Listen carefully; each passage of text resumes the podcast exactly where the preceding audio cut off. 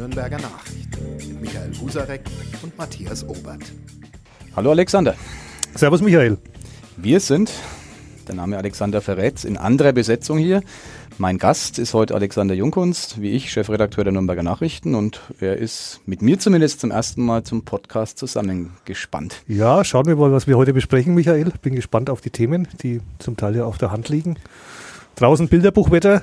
Genau. In diesem November, wo der Sommer nochmal so ein kleines Nachbeben hat. Äh, politisch ist es eher ja, weniger sommerlich, sondern wir haben diese Tage viele, viele Gedenktage, die wir auch behandeln medial in unserem Blatt. Genau, über die wir auch reden wollen. Aber wir gedenken zunächst mal unseres bayerischen Ministerpräsidenten, der natürlich noch lebt und agiler und äh, fitter denn je ist und der sich, äh, die Bilder verraten es zumindest, äh, diebisch gefreut hat, dass er vom Bayerischen Landtag wiedergewählt worden ist. Was ist Markus Söder in diesem Herbst 2018? Ein Wahlgewinner oder ein Wahlverlierer?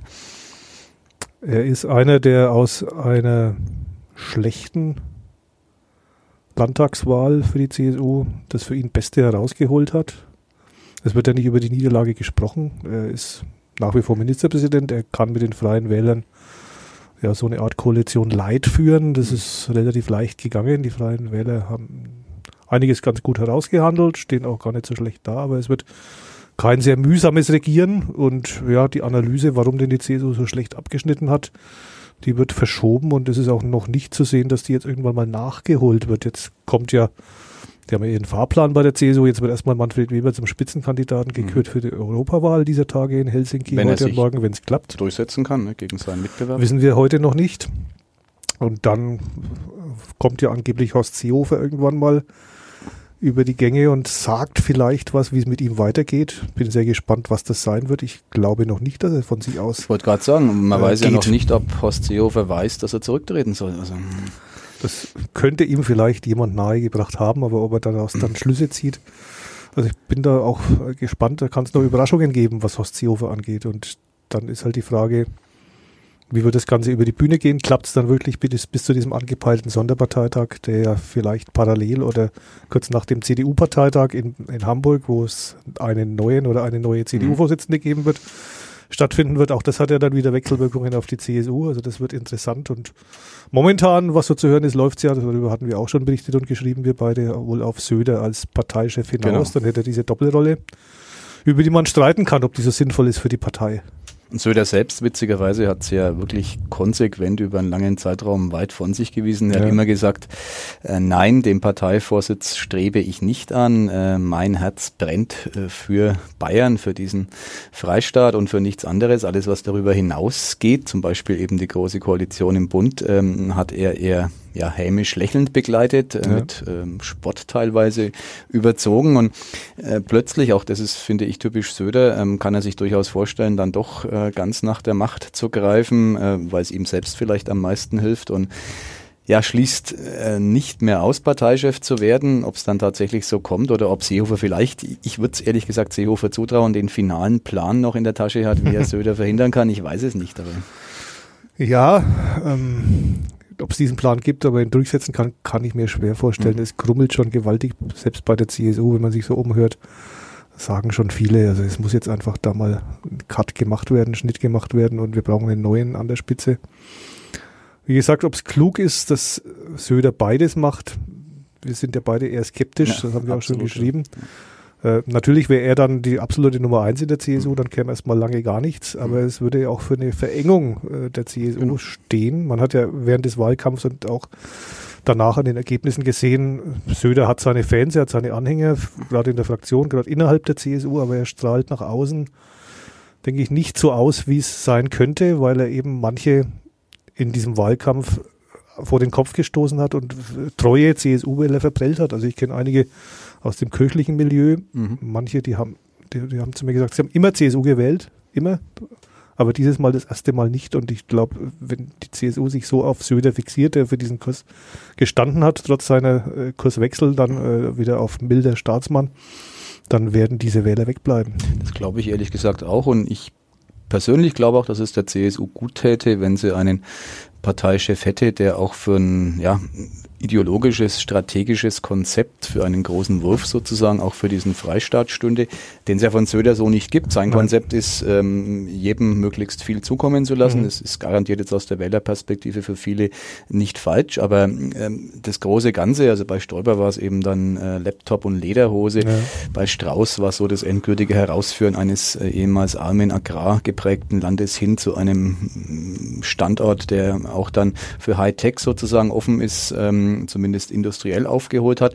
Und, und bei Söder vermisst man ja diesen großen inhaltlichen Wurf noch. Aber das müsste ja dann ein, eine Art bayerischer Visionär der CSU sein. Genau. Siehst du da jemanden, der das könnte? das eine sehr gute Frage. Nee, ehrlich gesagt nicht. Also ich glaube, weder Weber, der ja gehandelt wird, äh, ja. hat diese Vision parat, äh, geschweige denn Dobrindt, der mit seiner ja. konservativen Revolution sich aus meiner Sicht ja ohnehin dauerhaft ins Abseits für so einen Job äh, gekegelt auch, hat. Ja, ziemlich blamiert hat. Also nicht, in der Tat schwierig, also vom Personal bei der CSU. Ich, ich finde, als intellektuellen Kopf, den äh, jetzigen Generalsekretär ja. Blume, interessant. Ich würde fast sagen, ich fand ihn interessant. Ich fand dann im Wahlkampf hat er sich ein paar Mal so ähm, ja, versteigert zu Aussagen, mit denen ich wenig anfangen mhm. konnte. Aber das ist ein kluger Kopf, also vielleicht hat der das Potenzial. Der ist aber noch nie genannt worden für diesen Posten. Der ist noch nie genannt worden, nee. Der, vielleicht der müssen wir ihn mal ins Gespräch bringen. Das ist ein kluger Kopf, finde ich auch. Ja. Im Wahlkampf hat er vielleicht, er musste einfach Generalsekretär sein. Da muss man brutal ja. sein und sich gewaltig verbiegen, glaube ich auch. Manfred Weber, ja, ich hätte ihn mir mal vorstellen können, aber wenn er wirklich jetzt äh, in Europa diesen Spitzenposten bekommt, wenn er dann womöglich noch Kommissionschef wird, dann ist es wirklich schwer vorstellbar, wie er auch von Brüssel aus quasi die CSU lenken soll in München und dann auch noch in Berlin Präsenz zeigen sollte. Das ist eigentlich wirklich fast rein körperlich ja, genau. äh, kaum zu schaffen. Diese, äh, er müsste sich ja dreiteilen dann ja. fast. Also das. Aber wer es auch immer wird, es ist in der Geschichte Bayerns, äh, in der Zeit, in der Bayern eine Republik ist, genau 100 Jahre sind das jetzt, äh, eine Petitesse, wer den CSU-Vorsitz übernimmt. Ähm, wie war das vor 100 Jahren, als Bayern äh, von der Monarchie wegkam? Es waren ja wirklich turbulente Zeiten. Ähm, ja. Du kennst dich da sehr, sehr gut auch aus. Was war, was war damals sozusagen äh, das Fanal, das äh, in Bayern, ausgerechnet in Bayern, äh, für so einen radikalen Wechsel gesorgt hat? Ja, das war ja eigentlich eine, ja, eine seltsame Revolution, die so auf fast schon Samtpfoten äh, dahergeschlichen kam. Zunächst fast ohne Gewalt. Der Funke kam von Kiel, von den Matrosenaufständen, mhm. weil die Matrosen ganz logisch äh, sich nicht verheizen lassen wollten, buchstäblich. Es gab ja den grotesken Plan der Marineleitung, die Flotte, die bisher ja kaum genutzt worden ist, gegen Ende des Kriegs nochmal loszuschicken gegen England. Das wäre ein Selbstmordkommando gewesen. Da haben die Matrosen zu Recht rebelliert und gesagt, wir haben genug vom Krieg, wir wollen jetzt endlich aufhören, wir wollen Frieden, wir wollen den Kaiser nicht mehr sehen, wir wollen Demokratie, wir wollen Menschenrechte, Bürgerrechte. Dann kam diese Revolution wie ein Flächenbrand übers Land. Vom Norden Richtung Süden. München war relativ rasch dann dabei. Mhm. Dann gab es diese Massenversammlung mit 60, 70.000 Menschen auf der Theresienwiese, danach den Zug in den Landtag am Abend, wo dann ja plötzlich irgendwie dieser stille Kurt Eisner, genau. kein, kein Politiker-Typ, kein Revolutionär, ein Journalist, also ein Kollege von uns, dann plötzlich Ministerpräsident war und der König machte sich von dannen heimlich still und leise und ward nicht mehr gesehen. Eisner hat sich um ihn gekümmert, hat ihm Dinge nachgeschickt in, in sein Exil, also eine ganz schräge Revolution. Absolut, ja. Aber ja, zunächst fast ohne Blut. Das kam dann erst später dazu, im Jahr 1919. Mhm. Also es wirklich ernst wurde, gerade in München, wo heftig gekämpft wurde mit vielen, vielen Toten, wo dann auch viele Menschen, die die Revolution vorangetrieben hatten, äh, Todesopfer wurden, Opfer der rechten Truppen, der Freikorps, die dann in München zugange waren. Also da ging diese Revolution dann buchstäblich baden, sehr blutig baden. Mhm am Anfang ja ein, eine Art kleines Wunder, was da passiert ist. Ja, genau, genau. Und Eisner, mit dem tut sich äh, der Freistaat Bayern heute immer noch schwer, wenn man ja. das Gedenken mm, sich so anschaut, was jetzt in diesen Tagen ja über die politische Bühne geht. Ähm, da spürt man förmlich, dass ähm, dieser Rekurs auf Eisner einer ist, der den aktuellen Politikern wirklich schwerfällt. Äh. Ja, es wird ja auch, gut, es gibt den Staatsakt jetzt, aber ansonsten wird diese Revolution fast zu wenig beachtet, finde ich auch bundesweit. Äh, zwei Tage später war dann, ja, war der Kaiser dann weg. Ja, genau. Das Kaiserreich implodierte ebenso ja. heim, fast heimlich still und leise wie, wie das bayerische Königtum. Die Wittelsbacher, die tausend Jahre in der Macht waren. So waren die Hohenzollern dann weg von der Macht. Also mhm. das war schon erstaunlich und erstaunlich unblutig für den Anfang. Auch in Berlin wurde es dann später sehr blutig, gab es Kämpfe, aber es ist damals entstanden, das, was wir heute noch haben, eine bürgerliche Demokratie, genau. Parlamentarismus, das Frauenwahlrecht kam auf den Weg, erstmals angewandt dann Anfang 1919. Der Acht-Stunden-Tag ist auf den Weg gebracht worden, eine ordentliche Arbeitslosenversicherung. Also eigentlich extrem also Ganz vieles, von dem wir heute noch zehren. Und das wurde damals vor genau 100 Jahren auf den Weg gebracht. Und das wäre schon auch ein Grund zu feiern und genau. Ein Tag, den man durchaus gedenken sollte. Sehen auch Experten so. Ich konnte mit dem ähm, Professor Wusching vom Institut für Zeitgeschichte über das Thema sprechen. Und äh, der hat sich auch verwundert gezeigt, wie wenig dieser Tag oder diese Ereignisse sozusagen in der Erinnerungskultur ja. dieses Landes präsent sind. Der meint auch, das wäre durchaus äh, eigentlich es wert, sich damit intensiver zu befassen. Wir kriegen ja nächstes Jahr, glaube ich, ist die Eröffnung ein Haus der bayerischen Geschichte in ja, Regensburg. Vielleicht. Bin gespannt, welche Rolle da diese genau. Tage spielen, die ja sehr spannend sind. Und ja, es ist eine wirklich interessante Phase dieser bayerischen Geschichte, wo Menschen Politik machten, die eigentlich nie ge daran gedacht hatten zu regieren, die über Politik schrieben ja. und vielleicht auch deswegen kläglich scheiterten beim Versuch, Politik zu machen. Eisner ist dann gnadenlos abgewählt worden mit 2,5 Prozent der Stimmen im, im Februar für, sein, für seine Politik. Äh, ja. Wir wollen jetzt nicht die Frage diskutieren, wie es wäre, wenn einer von uns beiden Ministerpräsident würde. Wahrscheinlich würde es genauso jämmerlich enden, ja, weil ja. ich glaube, das ist tatsächlich ja. nochmal ein ganz anderes, eine ganz andere Persönlichkeitsstruktur ist, glaube ich, nötig, um ähm, so wie Markus Söder nach der Macht zu greifen und ähm, ja, ja man so muss das auch, das vielleicht verstehen. Man muss das auch buchstäblich lernen. Man muss ein politisches Handwerkszeug lernen, genauso wie wir schreiben und kommentieren, lernen während unserer Ausbildung. Und äh, ja, ich möchte auch nicht unbedingt regieren, sondern lieber hier arbeiten. Aber äh, ein Grund, warum dieses 1918 und 1919 so wenig äh, in den Blickpunkt rückt, ist sicherlich auch das Ende von Weimar. Mhm. 1933, ja. die Nationalsozialisten und viele sagen ja, das Ende von Weimar ist schon begründet Weimar. in dem, was dann später kam, wegen ja. Versailles, des Schandfriedens, der ja angeprangert ja. worden ist, wobei da der neuere Stand der Forschung, ich habe jetzt im Urlaub einige Bücher gelesen, ja, der ist, Weimar war eigentlich von der Verfasstheit und von der Konsistenz durchaus stabil zunächst genau. mal. Und es war keineswegs schon äh, voraussehbar, wie ja. das Ende kommt. Also, man, also auch das ist ja, finde ich, eine, ähm, eine, Geschichte, die sozusagen die Geschichte buchstäblich zu leicht äh, interpretiert. Ja. Es ist eben nicht so, dass eine Verfassung, äh, die es gab, die ihre Schwächen hatte, ohne jegliche Frage, zwangsläufig dann im Nationalsozialismus äh, enden ja. musste. Es kam so aufgrund verschiedener Umstände, aber äh, ich glaube, da ist viel dran an dieser ja, erst neuer Dings diskutierten These. Es, es musste wahrlich nicht so kommen. Nein, es hätte auch anders kommen können, wenn die Demokraten sich vielleicht mehr verteidigt und gewehrt hätten, wenn sie den Wert der Freiheit und dessen, was sie erkämpft hatten, besser in den Blick genommen hätten und ja, nicht zu klein beigegeben hätten gegenüber den autoritären und totalitären Anfechtungen von links und vor allem von rechts dann. Genau. Anfechtung von rechts, ähm, da kommt nochmal ein Jahrestag jetzt auf uns zu, am diesen 9. November, mhm.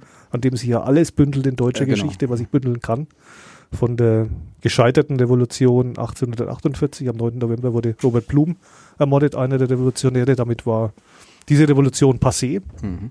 1918 dann die schon besprochene Revolution. 1923 in München der gescheiterte Hitlerputsch, der mhm. aber letztlich doch Hitler und den Nationalsozialisten half. Ja. Und eben 1938, du schreibst gerade drüber für die Seite 3 der Freitagsausgabe, die lange Reichskristallnacht genannte und verharmloste Pogromnacht. Genau, genau. Also das ist wirklich ein, ein Tag, wo ich mir häufig denke, es ist ein schwieriger Tag, keine Frage, kein, kein Grund zur Freude, jetzt vielleicht von der Bayerischen Revolution mal abgesehen, aber... Gut, der Mauerfall natürlich noch. Der auch Mauerfall dann auch noch am 9. November, aber alles, es, ja. eigentlich ist es der, der deutsche Gedenktag ja. schlechthin und, und geht mir oft so ein bisschen unter, was auch daran liegt, dass es eben kein Feiertag ist. Unser Feiertag ist der 3. Oktober, an dem sozusagen dann ein Festakt im mhm. Grunde ja nur stattfand, aber eigentlich ist es ja der 9. November. Der müsste ja auch Feiertag sein, finde ich. Also genau, finde ich auch. Also, das ist doch eine Forderung, die wir beide jetzt mal erheben. Die Wahrscheinlich genau. wird es nicht reichen, aber macht den 9. November zum Feiertag, liebe Nein, da Politiker. steckt wirklich viel drin. Pogromnacht, ähm, ein Geschehen, das du äh, aus regionalen Blickwinkeln diesmal beleuchtest, genau. mit einigen neuen Erkenntnissen? Finde ich schon. Also die war ja bisher immer, ich sage jetzt mal immer in der Erinnerungskultur, so meine ich das, ähm, so behaftet. Ja, die Nazi-Schalken gingen auf die Straße und äh, haben der jüdischen Bevölkerung ähm, unglaubliches Leid zugefügt, Menschen verprügelt, Wohnungen geplündert und zerstört, teilweise auch äh, Juden ermordet, schlicht und einfach. Äh, es war brutalst möglich, was damals passiert. Der Beginn des Holocaust, sagen viele Forscher. Und äh, der neue Aspekt der Forschung, den ich äh, ganz spannend finde, ist der, äh, dass es eben nicht so war, wie bisher immer suggeriert wurde, ein weiter Teil der Bevölkerung habe ohnmächtig mhm. äh, zugeschaut, vielleicht sogar mit einem gewissen Unbehagen, wie die äh, Nachbarn, die jüdischen ja. Nachbarn jetzt dann plötzlich sozusagen angeprangert und misshandelt wurden. Ähm, Wolfgang Benz, einer der renommiertesten Antisemitismusforscher der Republik, äh, hat in einem gerade erschienenen Buch dargelegt, dass äh, das sogenannte Publikum, mhm. Nachbarn, Freunde, Bekannte, äh, munter mit unterwegs ja. waren in dieser Pogromnacht. Ja. Ähm, mit gehetzt, mit scharf gemacht haben, aber eben auch äh, tätlich äh, mit eingegriffen haben. Und das ist jetzt nicht ähm, der Fantasie eines Historikerkopfes entsprungen. Es ist wissenschaftlich belegt durch einen ganz banalen Fakt, durch Gerichtsakten. Mhm. Es gab 1946, 47 vor allem viele Pogromprozesse, in denen ja. dieses Geschehen aufgearbeitet wurde mit meist sehr geringen Zuchthaus- oder Gefängnisstrafen. Aber die Akten machen eben sehr deutlich, äh, wie ein sehr weiter Teil der Bevölkerung eben mit durch die Straßen zog. Es war nicht mhm. so, wie bisher auch immer kolportiert wurde, so habe ich auch äh, an der Uni noch äh, gelehrt bekommen, ähm, dass man aus anderen Städten quasi SA-Truppen herankamen mhm. musste, weil die einheimische Bevölkerung gar nicht bereit war, durch die eigene Kleinstadt zu ziehen, um dort äh, eine Synagoge anzuzünden oder die jüdischen Mitbürger anzuprangern. Äh, dem war mitnichten so. Die Menschen mhm. waren sehr bereitwillig dabei, ja. unterwegs. Und und Sie haben es auch alle mitbekommen, was dort abläuft. Genau, also, also das kann keiner These, sagen, äh, man wusste nichts. Zwei Beispiele dazu, auch relativ aktuell, weil sie aufbereitet worden sind aus Fürth, mhm. meiner Heimatstadt. Da läuft momentan in unserer Fürther Geschäftsstelle bei den Fürther Nachrichten eine Ausstellung. 200 Jahre Stadtgeschichte. Die Stadt Fürth hat heuer ihr Jubiläum, 200 mhm. Jahre Stadt erster Klasse und die Kollegen aus Fürth der, von der Redaktion haben so eine Ausstellung mit Titelseiten zusammengestellt aus diesen 200 Jahren, markante We Schritte der Aufstieg der Vierter zum Beispiel und so Dinge, aber ja. eben auch die Pogromnacht, wo dann die damalige Lokalzeitung natürlich von den Nazis beherrscht und bestimmt und geprägt in einem Zynismus, der sondersgleichen ist, geschrieben hat. Da brannte auch die Synagoge in Fürth, die war dann weg. Tolle neue Anblicke, so ungefähr lichte, lichte Momente in der Altstadt und ganz ungewöhnliche neue Blickwinkel, die man da entdeckt. Mhm. Und das ist mehr Luft ja. zum Atmen in dieser Altstadt, weil die Synagoge äh, in Brand gesteckt worden ist. Das war der Duktus. Unfassbar. In ja. Treuchtlingen sehr ähnlich. Auch da wurde äh, so berichtet, sehr verharmlosend. Mhm. Ähm, Treuchtlingen war ein Beispiel, wo ähm, wirklich die Menschen mit auf die Straße gingen, die Einheimischen. Und ich glaube, man kann sowohl auf, auf dieser, aus dieser Propaganda, nichts anderes war die Berichterstattung, Lehren ja. ziehen, aber eben auch, und das finde ich das Spannendste eigentlich an, den, an dem Ansatz von dem Wolfgang Benz, von dem Historiker, der sagt, äh, damals waren es die Juden, eine Minderheit. Ja. Äh, heute äh, gibt es auch besorgniserregende Demonstrationen äh, von rechten, rechtsextremen, rechtsradikalen Kräften, die im Grunde sich ja auch gegen Minderheiten äh, richten. Und ähm, also seine Mahnung, und äh, die finde ich, die muss man ernst nehmen, ist die, passt auf, dass es nicht wieder zum ähm, Flächenbrand kommt, ähm, in dem der Hass sich verbreiten kann. Und ich glaube, äh, darüber nachzudenken, das lohnt in der Tat. Ja, gerade angesichts mit Tendenzen, wie man sie beobachten kann, bei uns, Stichwort Chemnitz, genau. mit äh, Ausschreitungen, der Erregungsprozess war ja nachvollziehbar nach einem Mod, der dort passiert ist, genau. höchstwahrscheinlich klar, aber was dann daraus wurde, ist beängstigend so mit ist Dimensionen an, die ja ein bisschen auf jeden Fall schon an die Zeit damals erinnern ja. und man muss aufpassen, was dort passiert. Man sieht ja jetzt, ich finde ein ganz klasses Beispiel Brasilien, mhm. wo die Demokratie dazu führt, dass natürlich auch Feinde der Demokratie an die Macht kommen können, wie Bolsonaro, der jetzt dort mhm. herrscht und äh, ja ganz offen mit einem faschistischen Regime gedroht hat und mal schauen, was er da auf den Weg bringt, welche Schritte und er einleitet. Die üblichen äh, Rezepturen des, äh, ich sage mal, Diktators jetzt schon zur Anwendung bringen möchte. Pressefreiheit ist ihm ein Dorn ja. im Auge. Also äh, da können wir schlimmstenfalls ähm, erleben, wie es eigentlich nicht sein darf. Aber wie du sagst, es ist ein vielleicht die, Schwäche, die größte Schwäche der Demokratie, dass mhm. ähm, auch solche Machthaber dann sich mit einer Mehrheit äh, sozusagen im, im Rücken äh, an die Macht bringen können. Mhm. Kleiner Lichtblick der Demokratie, die Wahl in den USA. Ja, genau. Gemischte Ergebnisse. Äh, einerseits die Demokraten wieder mit der Mehrheit im Kongress. Genau. Können also Vorhaben von Trump blockieren. Im können auch die Amtsenthebung einleiten, aber würden ja. dazu keine Mehrheit finden. Da Ja. braucht man eine Zweidrittelmehrheit, glaube ich. Da wird es jetzt spannend, wenn Trump ein Präsident wäre, der Kompromisse sucht, was er ja bisher noch nie getan Mhm. hat, müsste er jetzt äh, sich so präsentieren. Glaubst du, dass er es so tun wird? Oder Ja, mit, mit Sicherheit nicht. Er hat ja den, die Wahlnacht schon wieder gefeiert. Also er hat ja, die, die, die, ja. große Gabe, dass er auch aus Niederlagen, Ja. die es ja mindestens teilweise war, äh, einen Sieg äh, deuten wird. Das wird er auch so verbreiten, das wird er so stehen lassen. Ja. Und also, dass er zu Kompromissen bereit ist, das halte ich ehrlich gesagt für ausgeschlossen. Ich, ich bin einer seiner wahrscheinlich inzwischen, weiß ich nicht, ähm, hunderten Millionen Follower auf Twitter und Hm, ich seine. Tweets sind einfach Irrsinn. grotesk, ja. Also es ist, finde ich, unfassbar, dass so ein Mann Präsident der immer noch größten und vielleicht auch teilweise noch angesehensten Demokratie der Welt sein kann. Das ist für mich unglaublich. Also könnte die Folge aber natürlich auch sein, wenn er keine Kompromisse macht, und das sehe ich genauso wie du, das kann er ja auch Ja. gar nicht.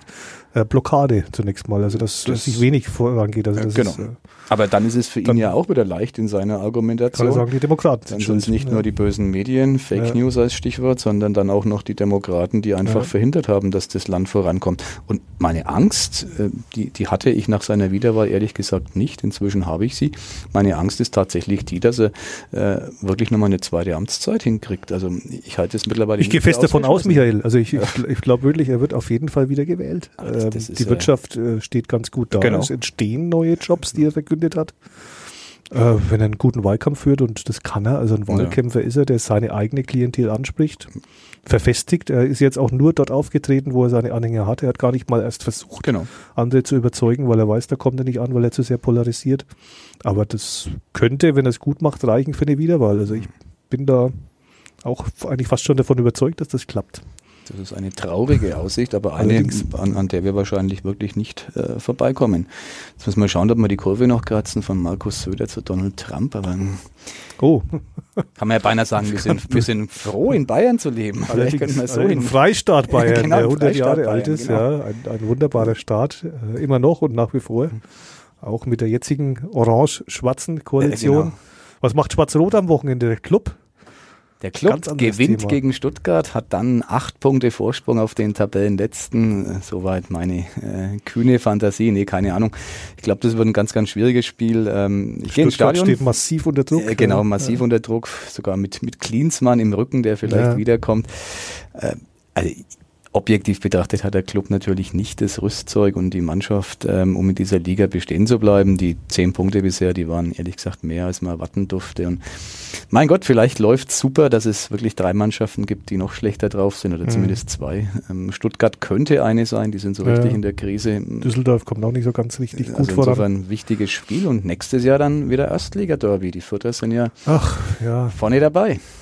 Erstaunlich, ja. Die, ich habe sie zweimal gesehen in der Saison. Einmal im Pokal gegen Dortmund, dieses Drama. Das war ja wirklich bitter, ne? Das Ja. war knapp. Und jetzt geht's zur Union nach Berlin. Das sind meistens schwierige Ausflüge. Auch eine gute Mannschaft. Ich war einmal vor langer Zeit dort. In der alten sie- Försterei. In der alten Försterei noch. Da haben sie 3-0 verloren. Die vierte war grauenhaft.